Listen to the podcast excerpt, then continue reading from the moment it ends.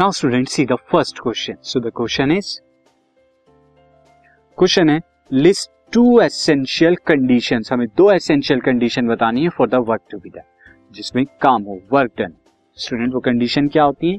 A force should be applied on a body एक तो force apply होनी चाहिए बॉडी पर और दूसरा displacement should be in the same direction as apply और डिस्प्लेसमेंट होना चाहिए उसी डायरेक्शन में जिस डायरेक्शन में आपने फोर्स अप्लाई की है मैं इस एग्जांपल से समझता हूँ. जैसे ये बॉडी है बॉडी पे आपने क्या करी? फोर्स को अप्लाई करा।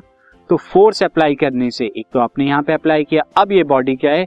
डिस्टेंस आगे कुछ ना कुछ डिस्प्लेसमेंट जो है करेगी एंड से डिस्प्लेसमेंट उसका कितना हुआ? एस हुआ।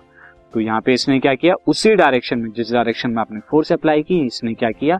यहाँ पे डिस्प्लेसमेंट किया। तो यहाँ पे क्या हो जाएगा? Work done is equal to F into S आ जाएगा।